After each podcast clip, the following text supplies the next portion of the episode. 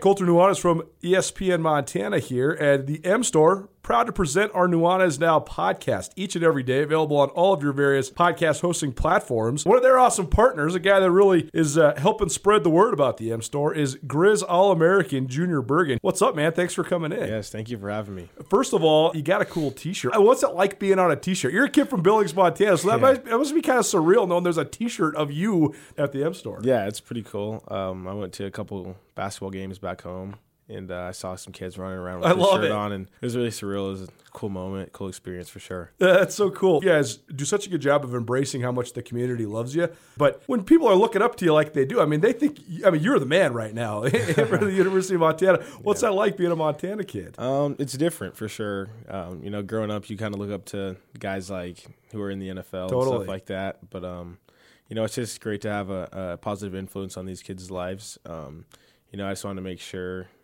uh, I set the example and lead by example and give them someone to look up to. Go check out the M Store. They're located there at the corner of Higgins and Broadway here in the city of Missoula. And you can also visit anytime online, montanamstore.com. They have all the latest and greatest, a whole bunch of original Griz gear. And of course, they have Junior Bergen t shirts. Junior Bergen, proud partner with the M Store, as well as us here at uh, ESPN Montana. Thanks for swinging by, man. Yes, sir. Thank you for having me.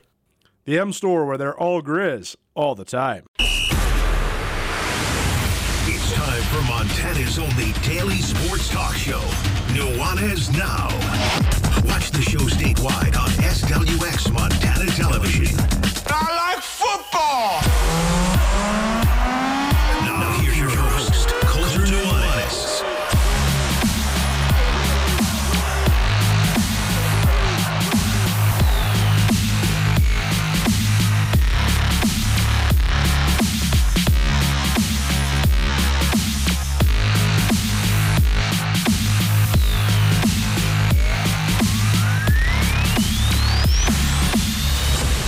Up, everybody? Welcome in. Nuanez Now, ESPN Radio, SWX Montana Television, and the ESPN MT app.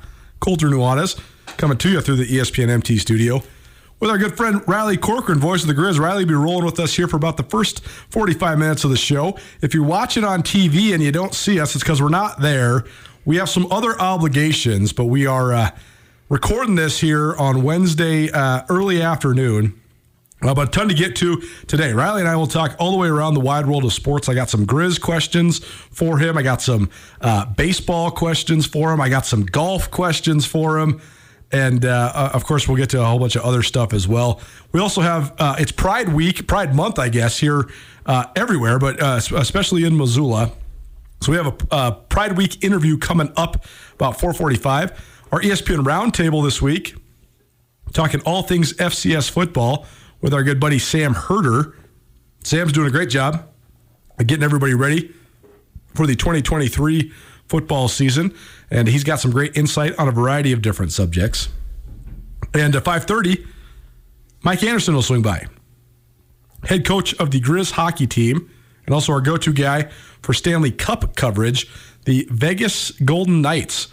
9-3 last night. That's a statement if if there ever was one. And the Golden Knights, the Stanley Cup champions for the first time ever. So Mike will come in to break down this Stanley Cup, and we'll probably have him in one more time as well.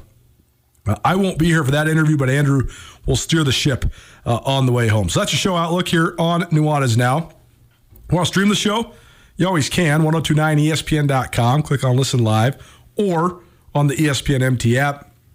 And if you want to be a part of the show, 406 888 1029. That's 888 1029. You're going to want to remember that number.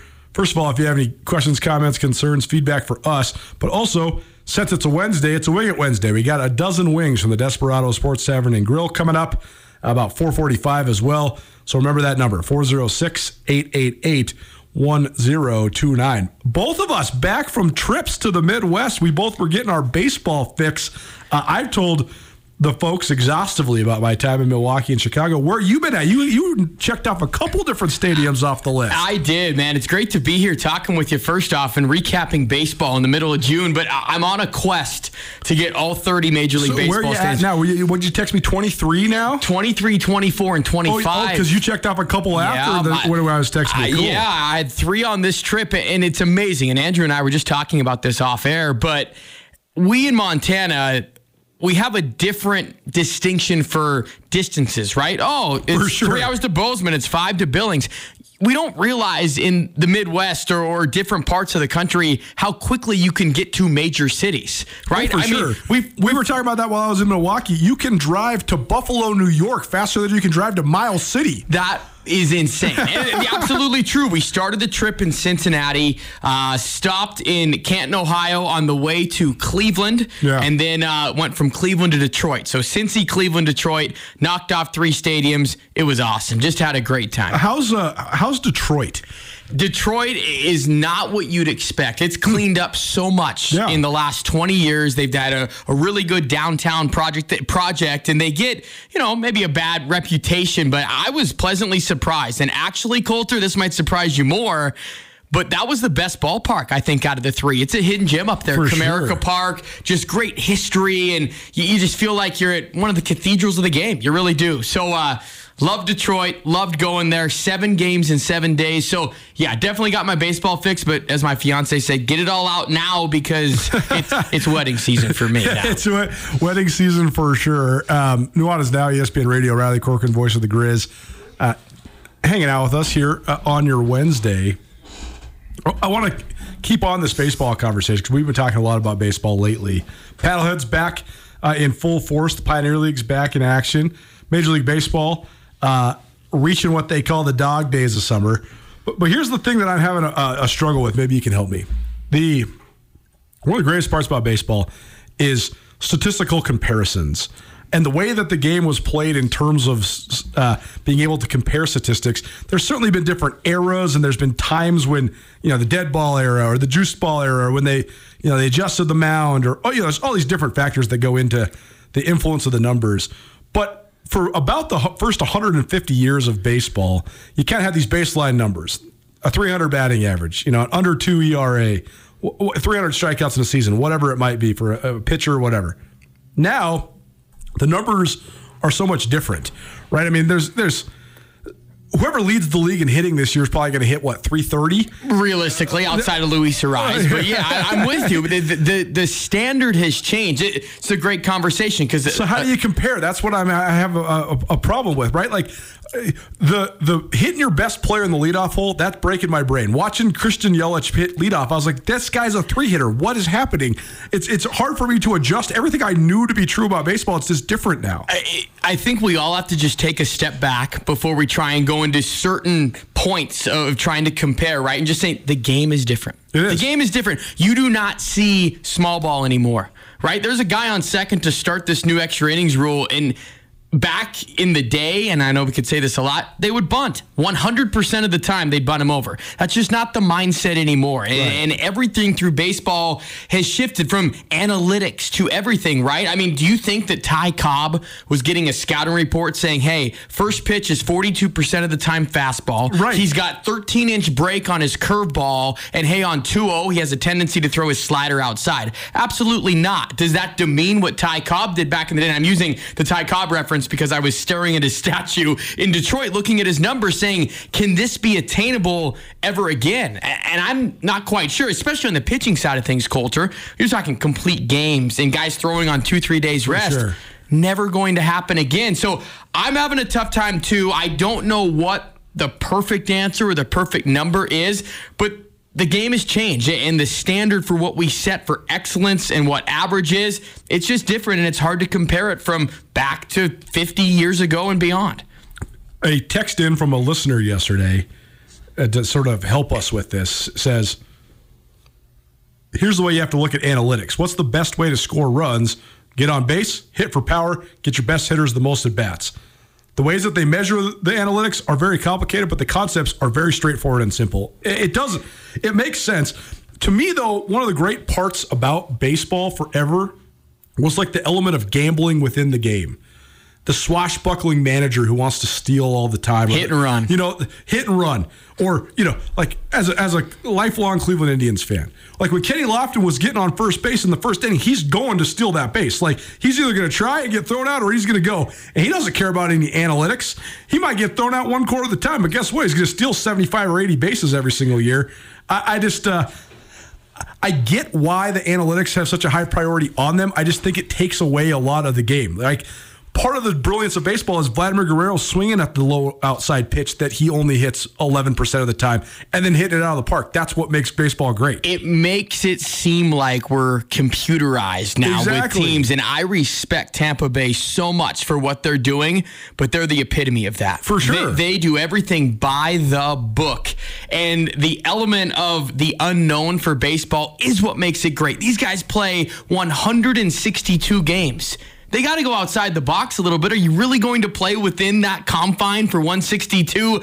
I still think the great ones have a little bit of crazy in them, or a little bit of, you know what, I don't care. I'm going to do this anyway. Elly De La Cruz. sure. Elly De La Cruz is someone we talked about, right? I got I saw his debut last week. He Amazing! I can't believe you got. I can't believe you got to see him live. If, for those that don't know, this is the Oh. the new young kid that's playing for the Cincinnati Reds.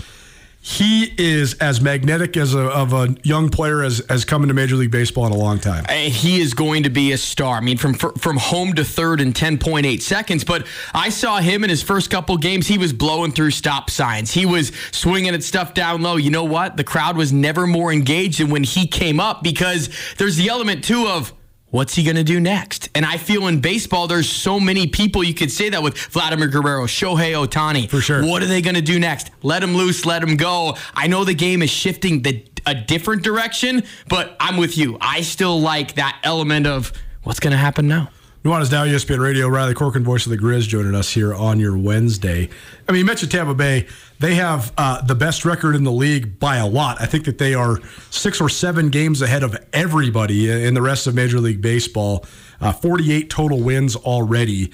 A run differential of plus 138. So they are absolutely getting it done. 31 and 7 at home. Pretty darn impressive. And how about in that division? Can we just look at that division? sure. Rays and Orioles in first and second, and you got the Yankees, Blue Jays, and Red Sox in the rear. I mean, it just doesn't even look right, but good for those. I mean, well, also to put this in perspective, the Blue Jays would be winning the American League Central, and the Blue Jays would also be winning the National League Central, and they're in fourth place in the American League East. So a lot of it's a stacked division. Well, which also, let's look down the road when the expansion comes, two more teams.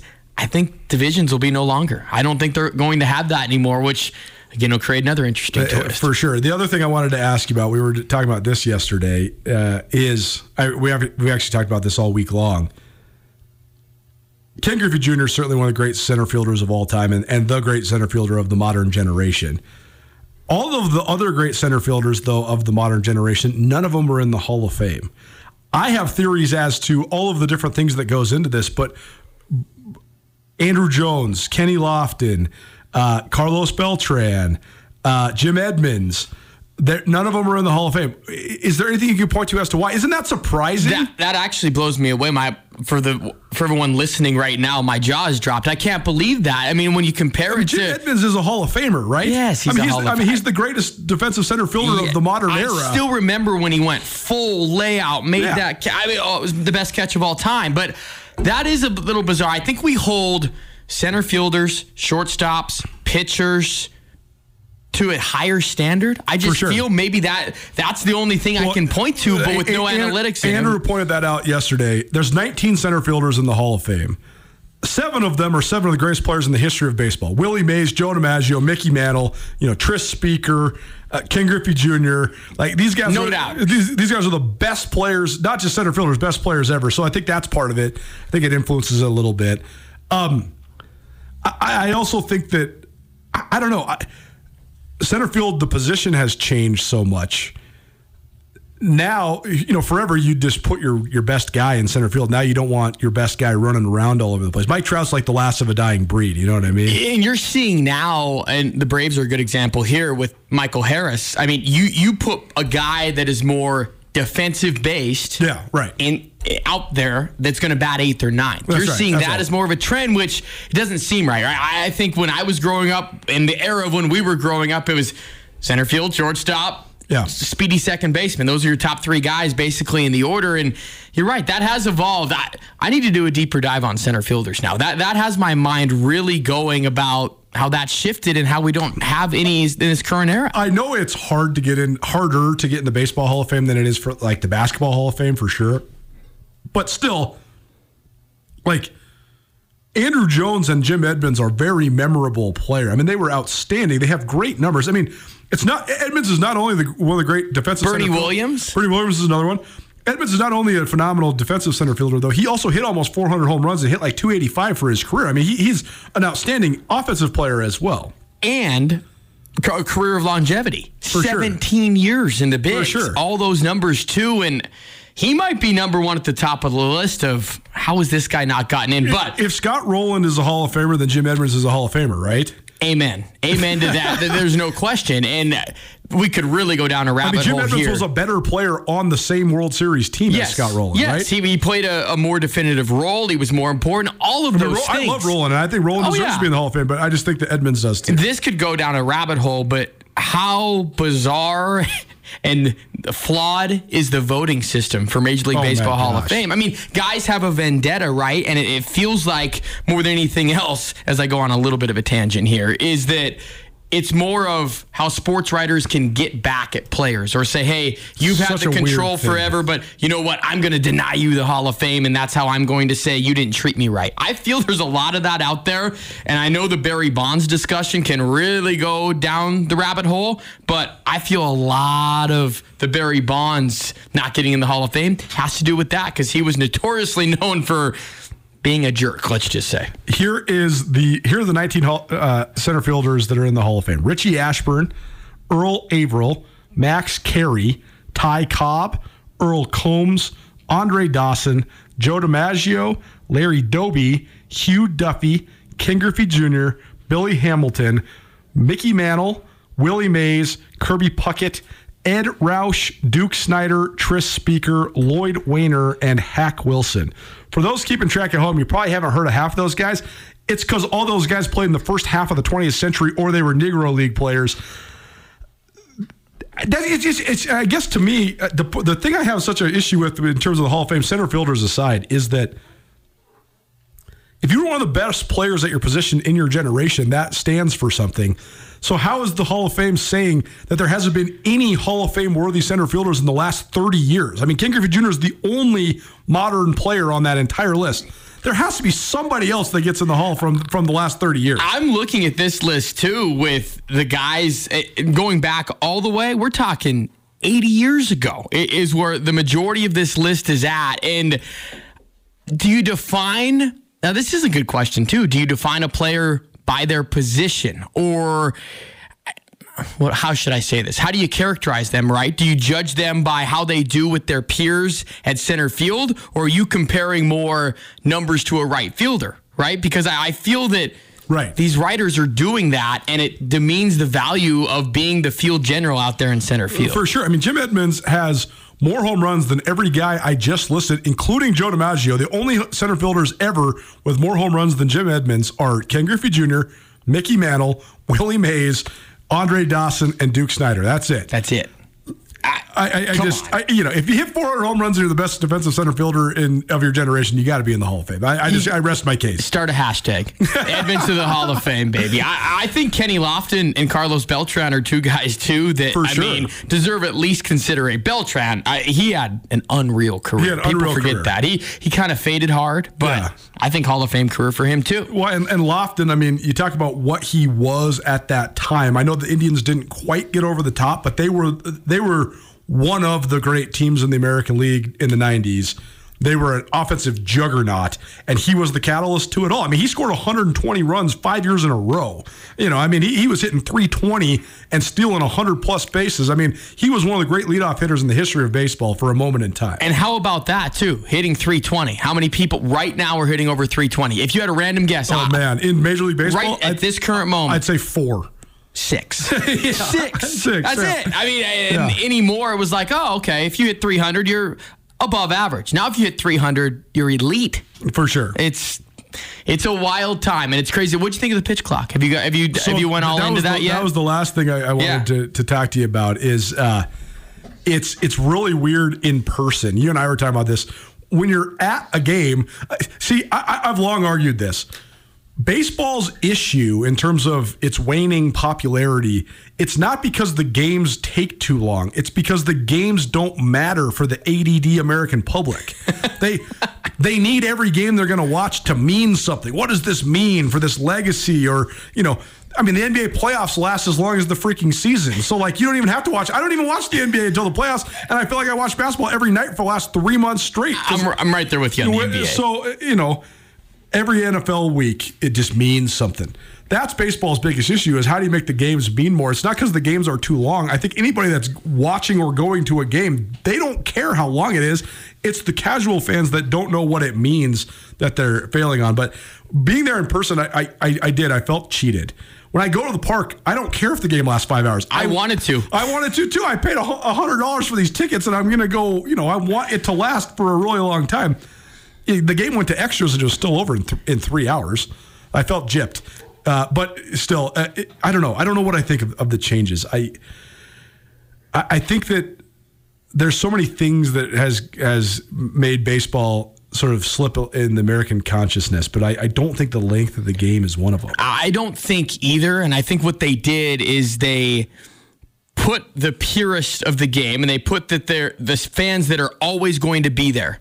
They're taking it for granted a little bit, saying, hey, we can change the game that you love, Yeah. and you're still going to be there. But we need to get more people Right. to follow us. And they're teetering on the point for me, as someone that's loved baseball my whole life, of maybe going a little bit too far of changing the game sure. to what we've all loved forever. And I'm with you. When I go to a game, I want it to last forever. And the players, to their credit, seem to have adjusted seamless, seamlessly. You're not seeing many violations right now. And I would go rule by rule. I love no more shift. I, I- See, I- that's uh, that's great. I don't like the new basis because it's too easy to steal now. For sure. Where they need to find a happy medium, just a little bit there.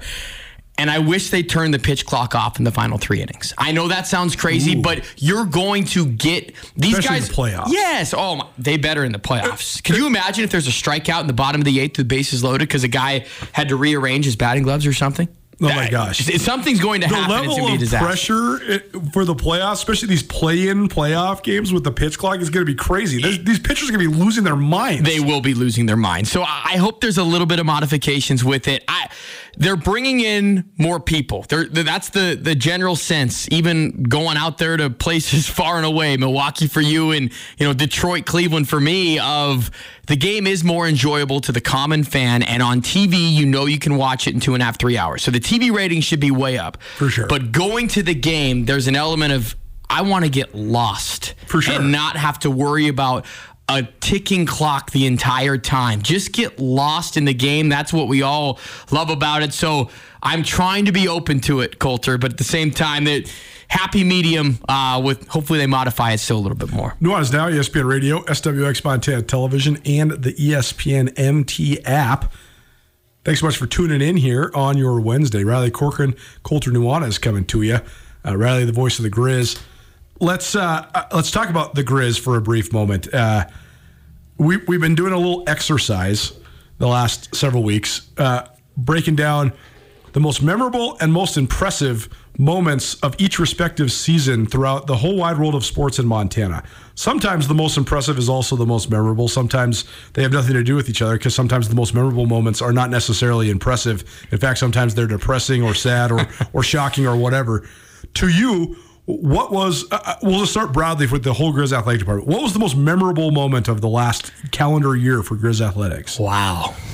Good question. Yeah. Um, I- I would probably go the comeback against SEMO in the playoffs. Yeah. I mean that that one will go down. The Malik Flowers kick return Yeah. specifically and how it just turned the whole time. And then the Junior Bergen, I, because when then when Junior went down the sideline, I think Yeah. everyone in there was saying, "Okay, this has a chance to actually happen." They they were dead in the water at that point. We all know what happened the previous week. I mean, at, at halftime, Oh. we were like in the press box. Looking at each other like, is this really how this is going to end? I remember you coming they're in the really, booth. They're really going to go and get smacked by Montana State and then lose to SEMO at home. I was like, what is what is going on? It's catastrophe. But then they they swung the whole thing. And the narrative of it all, right? From I number mean, it, changed, it changed the whole scope of the season because even just winning one playoff game, it was a little bit of a positive note for them going forward. And it was, but more at the same time, you could say it was a consolation prize. And I'll be honest with you, For right? sure. I mean, this is the for time. Sure, for sure, but you can't lose a home playoff game. No, That, no, that can't happen. No, the, the narrative going into this offseason would have been a, a heck of a lot different Oh, than buddy. it was, right? And you lose to North Dakota State on the road, you get a little grace there, right? It was a one point game at some point, but at the same time, that was probably the most exciting, the the highlight really of the the football season. But unfortunately, and hey, we're not putting lipstick. I mean, we're not going to try and mask the situation here, Colter. That the year didn't live up right to expectations. 100%. So so the the memorable moments, unfortunately, when you do this now, seven years for me, there's years where the wins are the highlights, and those were the pivotal moments. This year, unfortunately, it was a couple plays that didn't go the Grizzlies' way. That it was the losses that were kind of the defining parts, right? I think the onside kick against Idaho. I think the blown call against Sacramento State. And I think those are probably the two defining moments of the football season that, that kind of swung the pendulum. And then obviously what happened in Bozeman, right? But I, man, from from a football side of things, I would go the SEMO second half. What did you guys say? I'm curious. That- that's, okay. that's exactly what we said. I, I think we pointed to a couple different moments.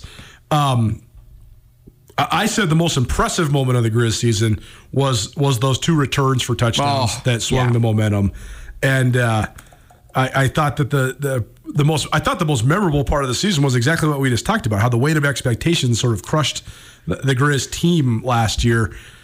I, I always circle back to this though. I know that there's a lot of people listening to this show that were very dissatisfied with how the season went last year. And, and I think that, I mean, how can you not, you know, given all of the hype and all the expectation that uh, Montana entered last season with? But to have, to, to, to wildly unfulfill expectations, you have to have wild expectations. And that's a spot where most programs can't be. I mean, to have the the calamity of things that went wrong for the Griz last year happen and to have the narrative around the season be this utter disappointment, you have to have a lot of factors that most FCS schools don't have. You are expected to be the elite of the elite. And especially more, right? We've talked about this. The bubble is shrinking. You're going to talk with Sam about it For here sure. in the next hour that the bubble's shrinking for elite teams, right? They're either moving on or they have different expectations. Montana is continuing to be in that smaller circle of what, four or five teams? I think right now, everybody put four teams ahead of everyone else. For sure. North Dakota State, South Dakota State, Montana, and Montana State. That's right. Those four live in a different bubble than everyone else does. And the Griz expectations, you look at it, uh, okay. That's right. Uh, the best way you can say it is that there's right now there's three teams that can win a national championship, and there should be four. And Montana just needs to be in that in that Yep. group of four, and they absolutely could and should be. And I think that they will be.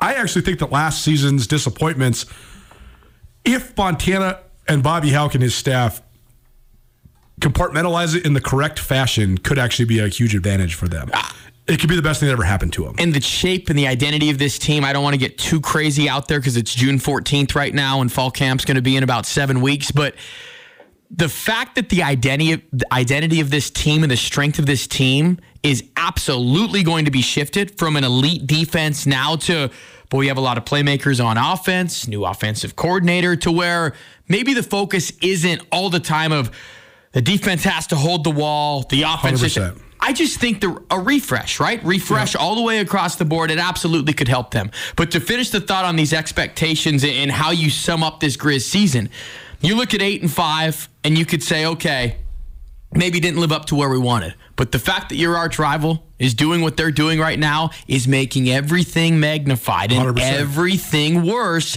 but also bring your level up, right? I mean, sure. it's a great problem to have, but all of these factors come into summing up the 2022 Griz football season.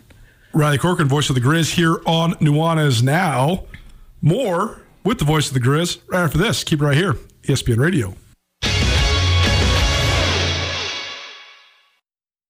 Are you having a bad day? Did you get hurt and it wasn't your fault? Are you in trouble? No matter what has you down, you can take action and help yourself by letting Schulte Law Firm help you. Schulte Law Firm litigates injury, criminal, and civil matters, providing expert advocacy in any situation. Here with Dwight Schulte from Schulte Law Firm. When it comes to criminal defense, what's an example of why someone could or should call Schulte Law? Criminal defense happens on somebody's worst day, you know, and it doesn't mean that someone's a bad person. We all make mistakes mistakes. We all make choices that maybe aren't the best choice, and that can lead to dramatic consequences in somebody's life. So we're really focusing on personal injury and criminal defense. We do a lot of different areas of the law, though. We have a strong background in real estate. Um, we handle family law for clients, ton of mediations. The ultimate reality is is that people have bad days and that's when you need our help. That's when you need to call Schulte Law Firm because we know the players, we know the game. We can put people in the best position to achieve the outcome they want. If you've had a bad day, visit jschultelaw.com. One, two, three. is now on ESPN Radio. What's up, everybody? Welcome back. Nuanez Now, ESPN Radio, SWX Montana Television, and the ESPN MT app. Appreciate you for riding along with us. If you don't see us in studio, we are elsewhere, but we're still bringing you uh, this uh, radio show as we do each and every weekday between 4 and 6 p.m. I'm Colter Nuanez, joined in studio now by Riley Corcoran, the voice of the Griz, talking uh, some Big Sky Conference and Montana Griz memories from this past season upcoming. We got a, a, Pride Month interview. We also have Sam Herder as our ESPN Roundtable, as the senior FCS analyst for Hero Sports and Bet MGM. And Mike Anderson will be in studio to put a bow on the Stanley Cup. The Vegas Knights, gentlemen's sweep, nine to three. They won last night to sew up their first Stanley Cup title ever. And a little bit of Montana ties there with Bill Foley ownership for the Knights. See him over at Rock Creek and Deer Lodge. Yeah. So cool tie. I know that there's a some Vegas Golden Knight following here in the state of Montana, and that was sure. referenced a little bit too. You actually see Rock Creek Cattle Company ads in Vegas's arena for home games, and it's kind of out of place. Well, that's the reason why, of course. So I digress. Sorry for sorry for interrupting. No, I I, uh, I love it, and I had forgotten that that time. It certainly is a good one. Is that hockey's have we, we talked a bunch about baseball in segment number one. Right now, in the sort of the American hierarchy of pro sports, the NFL is the king. The NBA is definitively the number two. Baseball is definitively number three, and then hockey's like this distant fourth. What's eluding hockey? I just, how do you compare it? Where does it fit in? Tell me this. Where does it fit in? There's only so much that you can ask sports fans because we're diehards, right? For sure. And I'd even say that I, I want to get into hockey, and I do a little bit during the playoffs. Sure. But where do you want it to fit in in the calendar schedule? I, I, just think there's only so much you can squeeze in, even over. And I, I may be going down a rabbit hole here that Andrew could totally knock me for, but go over to go over across the pond, England, right? There's only so many soccer leagues that you can care about sure, right. before there's like I just feel that we're in the U.S., America. I don't know. I just don't think it can ever crack the top three, and that's probably not the answer that you're looking for. That hockey fans are are looking for out there because it is a great game and it's fun if you if that's your passion. But I just don't know how it ever cracks the top three, especially in the window they play. What do you think? Well, I think that there's a lot of factors that go into it. I think that it's it's almost impossible to truly comprehend how uh, spectacular the athletes are in hockey watching it on TV because half of it you don't see. Like half of the, what's impressive about hockey is when they do the line changes and the guys are pouring over the boards and they're skating so fast. The puck's over here and these guys are coming into the street. You don't even see all right. that stuff, right? I also think it, it doesn't translate well on TV because there's no real discernible difference in the players. They're all like basically the same size. They're all six six foot to six two, 200 to 220 pounds. There's not like this Joel Embiid where you're like, well, look at this guy. Look at Nikola Jokic. Like these these sort of freakish athletes. They're all just sort of normal sized humans. And Same line of thinking. They're one branch on on top of it. There's no.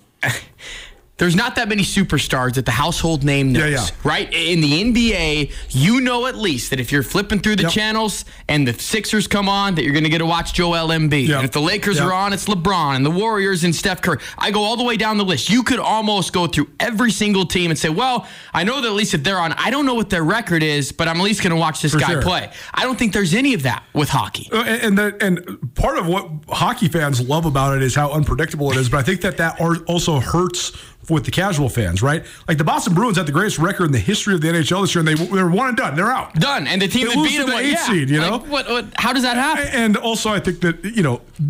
It would be a dream for the NHL if they could get like Connor McDavid and Alex Ovechkin in the Stanley Cup Finals against each other. But the the superstars, there's such an element of chance that you just never know, and then all of a sudden you have like the three seed versus the eight seed in the Stanley Cup, and it, I don't know, it's hard to gain momentum. I think what purists of hockey love about the sport is that there's not that many superstars or that they're nameless and faceless sometimes it's about the beauty of the game Yeah. well with this ever-changing sports landscape and the guys that scream at each other every morning it's, that doesn't Right. work right the Right. gentleman's game and just playing a the pure form of hockey that doesn't sell that doesn't that doesn't get talked about rather than the drama of the NBA playoffs or or whatever you want to talk about so right, wrong, or indifferent, I think all those factors kind of go into why hockey it kind of has a ceiling. At least I feel. I hope I'm wrong someday. I just don't know where it fits in or or how it elevates to a point where it overtakes the big three, so to speak. I also think it would help the the uh, NHL if some of the the old school, like some of the original six teams or some of the Canadian teams, ma- went on better runs. Canada for sure. It's it's a huge disconnect for people when Vegas and Miami, you know, Vegas and Florida are playing. You know what I mean? Like, if it was the Minnesota Wild versus the Calgary Flames, I think that would have a lot higher level of national exposure. Yes, and they they need those teams, especially 30 years now, right? Without the cup. Read something about that. Come on, Let, let's go. Nuanez now ESPN Radio, Riley Corcoran, voice of the Griz, uh, joining us in studio. We've been doing our most impressive, most memorable moments from across the uh, sporting landscape, both high school and college sports. Anything else that stood out to you from this last year that was memorable or impressive for the Griz or the Big Sky or just anything in the state of Montana? Football or all Just- just sports? anything. I, I mean, I think I'm just the two sports I cover closest, right? I mean, Yeah. with, with football and Grisman's basketball, the what a roller coaster. But but the Yeah. fact that we saw the best version of them when they won eight out of nine at the end For the Griz Hoops team. for the Griz hoops team, all for the expectation, and, and I, I think a lot of people that follow the Griz, and, and maybe well, those that are driving or listening to this now, have said to themselves at least once in the last couple years of, man, are the Griz ever going to get a break? Right? Or is something going to fall their way? Well, I think that happened in Boise, and the fact they couldn't take advantage of it was unfortunate, right? Because number one, Eastern got beat, and the Griz are the hottest team down there. And we were talking about it on your show that, man, this is setting up. Decatur and Boise, watch out. They win eight out of nine, then lose to Northern Arizona. So good and bad when it comes to there. I think from from a larger scope, the Big Sky Conference is in a really unique spot right now. And I think this is a good time to talk about it as we transition. Media days will be coming up five weeks and, we'll start to see and you're you're gonna hear even more in the next year of the ever-changing college landscape and, and the domino that needs to fall with the Pac-12 and how that affects the Mountain West and how that trickles down into the big sky and particularly with Montana and Montana State. But it is very clear to see, especially at the basketball level, to where it's becoming a lower level league to where it's more of a feeder conference For sure. because of just the, the ever changing landscape. How does the Big Sky Conference catch up, compete, or do they kind of fall back into the sunset? Does Montana and Montana State do they stand for that? Do they say, hey, maybe now's the time? I think that all of those questions are starting to arise even more, um, especially with what you've seen with the basketball side of things. Football is still interesting to me because the Big Sky and the Missouri Valley are, are keeping it, keeping the FCS afloat from just exposure, validity, all of that. Everybody knows the Montanas, North Dakota State, and South Dakota State.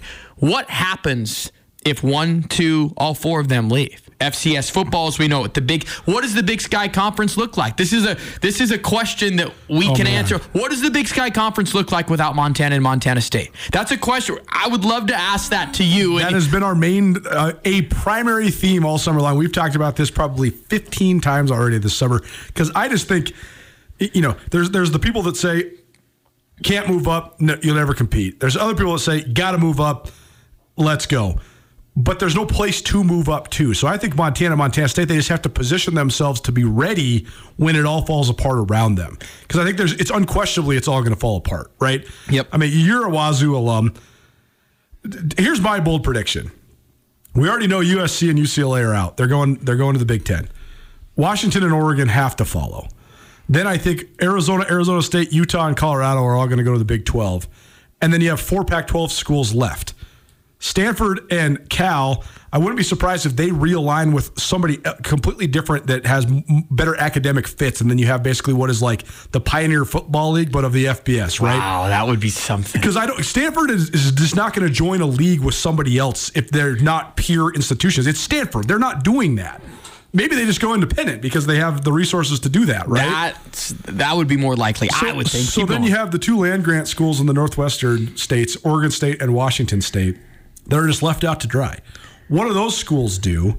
And then how does Montana, Montana State, and the Dakotas position themselves to sort of have the Mountain West is a, a long ways away from inviting Montana and Montana State into the league. But what happens when the Pac 12 and the Mountain West completely dissolve, or the Pac 12 steals half the Mountain West to fortify their ranks? Then where are we at? That's what I think Montana Montana State have to be ready for. I am with you there on the on scenario number two. That let's say the Pac-12 is able to stand tall a little bit. I, I just have a hard time thinking that everyone's going to leave. And I know that when one domino falls, it could. But if those teams could stay together, you had San Diego State, and then the other team that's been rumored, Fresno State, UNLV, maybe an SMU. I don't I don't follow that rumor as much. But two Mountain West teams. Let's, let's just play devil's advocate. This is the scenario Montana and Montana State, and I think the rest of the Big Sky Conference should be petrified by that. If two teams leave, it's a perfect fit. It really is for Montana and Montana State to move up. The question I have for you is someone that has followed the evolution of Montana and Montana State of people that have said, ah, it's not the right time. I don't with this ever changing landscape and with where NIL is at right now, it is we were just out around the state on the GSA tour. You're hearing it from coaches. We cannot compete strictly by the dollars. I mean, teams are just giving out fifty thousand dollars to players sure. to go that you would be able to compete with a lower level Mountain West school, San Jose State, Nevada, whatever you want to talk about. Boise State's maybe a little bit higher echelon there. But if that's how you view yourself, there's going to come a time you either have to step up. And I think everyone here is sports crazed enough to not want to say, oh, we'll fall back. Right? Sure. I don't think that's going to be in the narrative. So whether that's piggybacking the Dakotas with you or it's Montana and Montana State going to the Mountain West, I think the time. I look at it kind of like an hourglass when the sand's going down. For sure. You can kind of feel the sand go a little bit quicker. I just feel in the last one, two, three years, progressively, things are going to change. You have to position yourself to be ready to go, or you're going to be passed by. You have to, and you have to prior. Riley Corcoran, voice of the Griz, uh, here on Nuanez now. You have to prioritize your advantages as well. Like uh, all the people that say the Montana, Montana State wouldn't be competitive in football. I I completely disagree. You give Montana, Montana State 22 more scholarships and an FBS tag. Can't you recruit against then in the Mountain West, right? I mean, the only town that's a Mountain West town that's on par with Missoula and Bozeman is probably Fort Collins, maybe Boise, but like I'm going to Montana or Montana State way before Nevada, Reno, or Laramie, Utah, Logan, Utah. I mean, come on, man. Even San Jose. I mean, Pullman's a fun party town or whatever, but like I'm taking Missoula all day, you know. Yes. I- and then you could recruit against that, and and I think that that would be a huge boon as well. Well, how, how about right now? You, there are already 20 scholarships in the hole, but you got Eastern Washington beating UNLV. You had Portland State, a lower level Big Sky team, should have beat San Jose State For last sure. year. There was an argument with the, the, at the top of the conference last year. The top four were better than the top than the top four of the Mountain West For sure. So I don't think the gap is remotely close right now. I, I think that I mean, Bobby Hauck would tell you he's Oh. had teams at Montana that are way better than his teams at UNLV. yes, and They, he- they would straight up beat. Uh, uh, I mean, a lot of Bobby Hauck's teams at Montana would beat the pants off of some of Bobby Hauck's teams at UNLV. There, there was absolute talk that there would have been five Big Sky teams that if they were in the Mountain West last year, even 20 scholarships down, that could have become bowl eligible. Six Yeah, and six, right. which again, that that's another conversation. Well, would you be happy going six and six, going to the Potato Bowl, and that's it? A lot of people say no to that, and I understand that aspect of it too. But for the sake of this conversation, yes, the, the Montana and Montana State could absolutely compete. At the football side of things, that's not the conversation. It's the other sports that I think right. that from a from a scholarship standpoint, from a from a resources standpoint, can you catch up in women's golf? Can you catch Right, up in track and field Totally. and, and make sure that you're not just a, a, a carpet necessarily for the rest of the conference. You need to compete there too, and and that's why this is so multi-layered. But from a football side of things, oh my goodness, Montana and Montana State could compete in the Mountain West this year, no question. Uh, I, I guess my last point on this is just that I, I'm not trying to say what the ideal scenarios are as much as this is going to happen. College football. Here's here's the number one thing that's driving this is there's going to be renegotiations of all the TV contracts. That's why I think the Pac-12 those schools are going to try to rally with somebody else because I think there's going to be three TV deals because there's three networks. CBS, ABC, and they're all they're NBC are all going to get one of the big conferences to exclusive rights for billions and billions of dollars. ESPN, ABC has the SEC now. CBS Yeah. has the Big Ten, so that's already shifted for folks out and there. so then, uh, you know, how, who where's the Big 12 go? Can the, I mean, the, the only way the Pac 12 survives is if the Pac 12 somehow convinces one of those networks that it is a more valid and viable brand than the Big 12. And that is why we've been hung up here for the last couple months. It's all on the Pac 12 TV deal. That's right. The Pac 12 TV deal is essentially the last leg of keeping everyone together. And if they sign a crappy deal, bye Washington, bye Oregon, bye Pac 12 as we know it. I just can't see that You just getting to a point where it happens. And maybe it's because I, I'm biased and I went to Washington State and I don't want to see the crumbling of the Pac 12. I just feel there's a lot, so much smoke and mirrors out there, by the way. But I, we'll see. I mean, w- traditionalist. Come on, Washington and Oregon. I mean, UCLA No, and sure. USC leaving. I I would love to see it keep together, have two teams add up. But hey, money talks, and you know what walks. I mean, you know the, how that goes. the only people that the only way that anybody out west can compete is if they get on par money wise. Like right now, the SEC schools are getting almost twice the money from TV that the Pac-12 schools are. There's a reason why the SEC is winning everything when it comes to college football. So uh, we'll see. Uh, you know, I, there's not much we can do about it other than talk about it. Riley Corcoran, voice of the Griz here uh, on Nuanez now. Andrew Houghton steering the ship from here on out. He's got an interview about Pride Month coming up to finish out hour number one. Also, our ESPN Roundtable featuring Sam Herder, senior FCS analyst for Hero Sports. And we'll talk some Stanley Cup finals as well in hour number two. Before we get out of here, though, how about some wings from the Desperado Sports Tavern and Grill? Wing It Wednesday, every Wednesday here on Nuanez Now. We got a dozen wings from the Despo, located there on Russell, right across the street from the YMCA. Call us right now, caller number three, 406 888 1029. That's 888 1029. Call right now for your opportunity to win a dozen wings from the Desperado Sports Tavern and Grill. Don't change the dial. Nuanez Now. Back right after this, ESPN Radio.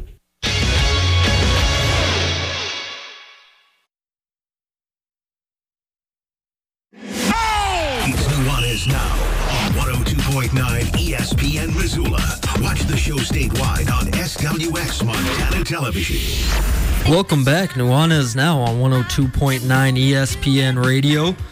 Colts are out of the studio today. That's why I'm in here with you, Andrew Houghton. Colts will be back in hour number two. Have an interview with Sam Herder, national FCS analyst. But we've got something else to do here at the end of hour one. Joining me today in the studio, Andy Nelson, the executive director of the Western Montana LGBTQ plus Community Center, here to talk a little bit about Pride Week in Missoula this week. Uh, happy Pride Week, first off, Andy. Happy Pride. Thanks for having me. And that starts, uh, continues this week. We're here to talk specifically about Pride Night at the ballpark. Uh, tomorrow night, Thursday, the Missoula Paddleheads hosting Pride Night. Tell us a little bit about that event. Started at 7 p.m.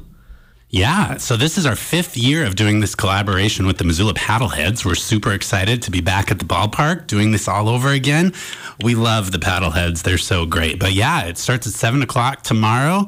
Get your tickets online at gopaddleheads.com and uh, come early because we have all sorts of fun, fun stuff going on. Can you tell us a little bit about that? I know, so the thing that I know about specialty jerseys, specialty Rainbow Pride jerseys, the Paddleheads are wearing tomorrow night as they take on the Glacier Range Riders, and those jerseys will be up for auction uh, during, before, and during the game. But what else do you have planned? Yeah, so those jerseys are currently up online for auction now. You can go to our uh, Facebook, the center's Facebook page at Western Montana Community Center and bid on them, or through the Paddleheads website as well. I think they'll be able to be bid on for the next 24 hours, a little longer. Um, up until after the game. So all the jerseys worn tomorrow night, they're these super awesome rainbow jerseys. Um, you can bid on them, and the proceeds will support the Western Montana LGBTQ plus community center. So tell us a little bit about the work that you do at the at the center. You've been there um, for about five years, uh, heavily engaged, of course, in in pride efforts here in the community. What do you guys do at the community center? Yeah, so I'm the director of the center. I've been there for about five years. And the center is a nonprofit, a 501c3 nonprofit that's been around the Missoula community since 1999. And what we are is we're an open and affirming place for people of all sexual orientations and gender identity expressions. And we serve we serve as kind of a hub for the LGBTQ plus community here in Missoula. Um, a big part of what we do is we offer community-based peer-to-peer support groups um, for people looking to build community, for people um, going through a hard time or looking for new friends, people with similar lived experiences. And that's how I came across the center when I came out as gay in college. Um, we also host events all through throughout the year, like Missoula Pride. This is just one of many, but tell you what, it's going to be a big, busy weekend. We got about 50 events planned, and the Pride Night at the ballpark is a big one tomorrow. Andy Nelson, the executive director of the Western Montana LGBTQ plus Community Center, joining us here on Nuanez now, talking a little bit about Pride Night at the ballpark, which is tomorrow night. Missoula Paddleheads taking on the Glacier Range Riders. Uh, first pitch right after 7 p.m. But 50 events, that's a lot this weekend. Don't think we have time to get through all of them, but what else do you guys have going on this weekend that people should be checking out uh, around town? Yeah, there's so much going on. So, baseball game tomorrow night. We also have comedy shows at the ZACC tomorrow as well. Um, Revival Comedy is putting that on. Uh, Friday, we have our rally at the courthouse from noon to one o'clock. Uh, the mayor will be speaking, as well as other folks that are um, political figures, advocates um, in the community. Um, Saturday is the big day. That's where the parade will take place. Um, the parade will begin at one o'clock starting on the south side of Bear Tracks Bridge, moving across the bridge into downtown, taking a, a, left onto Main where the street party will be happening. And the street party will get going right after the parade uh, for, from 3 o'clock to 10 p.m. We have all sorts of really great musical acts coming in from all over the country as well as here in Montana. Um, a big part of the onstage performances that we're really excited about is our first ever BIPOC variety show. Uh, this year, we specifically wanted to highlight the Black and Indigenous people of color in our community um, because Juneteenth is on Monday. And so we have lots of folks coming in that are friends of the Montana Two Spirit Society. And so we have some traditional indigenous dancing and drag artists and all sorts of great stuff, vocalists in that portion. We've got G Flip for fans of G Flip. They're quite the quite the act. And um, let's see, there'll be after parties after 10 o'clock on Saturday, uh, roller disco on Sunday, uh, drag brunch on Sunday. So many things. I can't even keep them all straight. But you can learn more by visiting our website at missoula pride.com. That's the important one. If you're looking for info about any of these events, missoula pride.com, where you can go for more info, schedules, times, places, etc. Andy, just a couple more questions for you. What makes a, a week, an event like this important for you? I, the visibility, I assume, is a big part of it, but what does a week like this mean to you? Yeah, it means a lot of things for people in the LGBTQ plus community. Um, especially now in this political environment we're finding ourselves in. Um, the last five months of the Montana legislative session have been really challenging um, for queer and trans folks. Um, there were a lot of anti-LGBTQ plus bills passed that directly impact our community, and so it's been a rough year.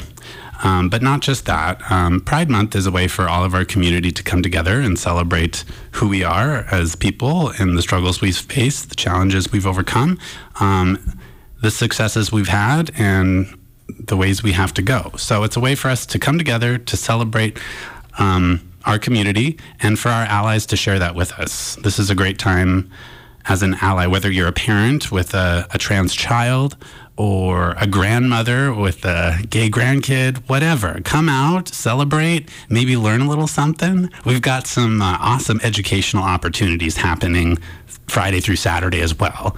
Um, opportunities for allies to learn certain things. Um, and I, I just uh, highly recommend that anybody come out and support this community because we need we need that support now more than ever. One more time, it's Andy Nelson, Executive Director of the Western Montana LGBTQ plus Community Center. Bunch of Pride Week events going on around Missoula this week, uh, and that includes Pride Night at the ballpark, which will be tomorrow night, Thursday. Missoula Paddleheads wearing specialty jerseys, uh, celebrating, supporting the LGBTQ plus community uh, as they take on the Glacier Range Riders. So again, uh, for tickets, more info about that, you can go to gopaddleheads.com. And Andy, just one more time, where people can go uh, to find info about your organization, places uh, where they can go to support. Yeah, yeah. You can learn more and support our organization, the Western Montana LGBTQ Plus Community Center, at our website, gaymontana.org. That's gaymontana.org. Or learn more about Missoula Pride happening this weekend at missoula-pride.com. Well, there you go. Uh, Andy Nelson, Executive Director of the Western Montana LGBTQ Plus Community Center, joining us here in studio to preview Pride Night at the ballpark, as well as some other things that are going on around Missoula this weekend uh, for Pride Week. Andy, thank you for joining us. Thank you so much. Happy Pride. Hour one in the books, hour two coming at you. Colter Nuanez isn't here, but he'll be back on your airwaves. Exclusive interview with FCS insider Sam Herder talking a little bit about the national landscape as we get. Get commencement ready at the Montana State Bookstore, your best place for blue and gold on game day or any other day. Their grad fair sale is going on right now if you visit msubookstore.org. Free regalia when you purchase a diploma frame at the MSU bookstore, you can obviously eh, visit the MSU bookstore on the Montana State campus. The Montana State bookstore, your best place for blue and gold on game day or any other day. Visit on campus or at msubookstore.org.